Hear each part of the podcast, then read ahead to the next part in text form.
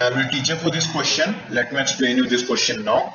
From a point P outside a circle with center O, tangents P A and P B are drawn to the circle. Prove that O P is the right bisector of the line segment A. So question में हमसे ये कहा गया P एक point है which is outside the circle, तो इसे हम point P consider कर लेते हैं. सर्कल के लिए सेंटर हमें बोला गया O, सो इस पॉइंट को हम सेंटर कंसीडर कर लेते हैं.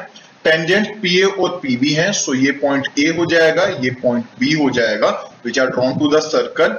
हमें प्रूफ करना है that O P is the right bisector of the line segment A B. इसका मतलब हमें प्रूफ करना है that A M is equals to B M, ये फर्स्ट थिंग, और angle O M A is equals to ninety degree है. तो मतलब ये बाइसेक्ट भी हो रही है लाइन और एंगल भी ninety डिग्री का बन रहा है. सो so यहाँ पर हम क्या करेंगे, दो ट्राइंगल्स कंसीडर करेंगे A M P और B M P. So in triangle A M P and triangle B M P, M P is equals to M P. ये कॉमन है दोनों ट्राइंगल्स में. Then P A is equals to P B.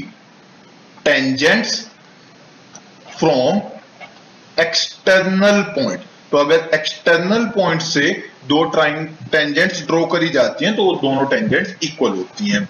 इसके बाद angle M P A equal है angle M P B के.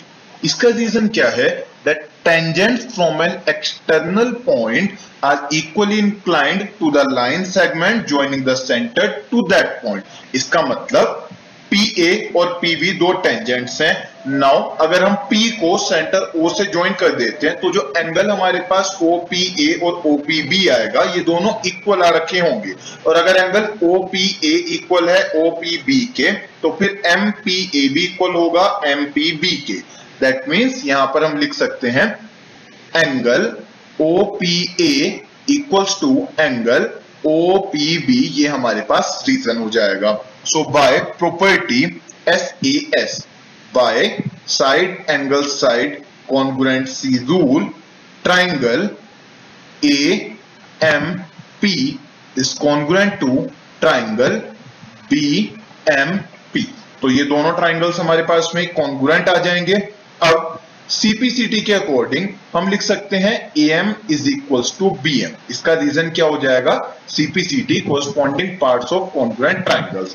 अब हमने दोनों साइड्स को इक्वल प्रूफ कर दिया, बट साथ ही में हमें प्रूफ करना है angle O M A ninety degree होगा.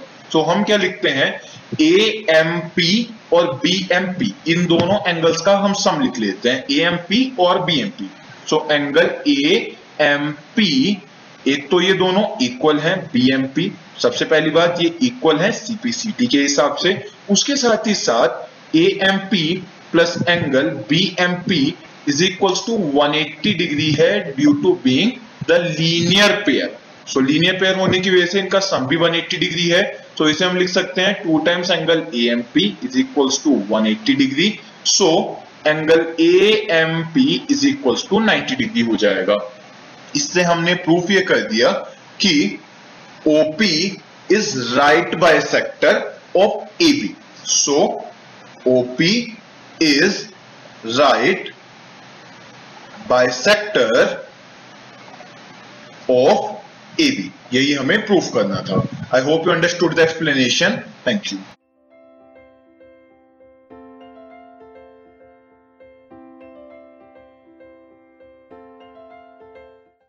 This podcast is brought to you by Hubhopper and Shiksha Abhiyan. अगर आपको ये पॉडकास्ट पसंद आया तो प्लीज़ लाइक, शेयर और सब्सक्राइब करें, और वीडियो क्लासेस के लिए शिक्षा अभियान के यूट्यूब चैनल पर जाएं.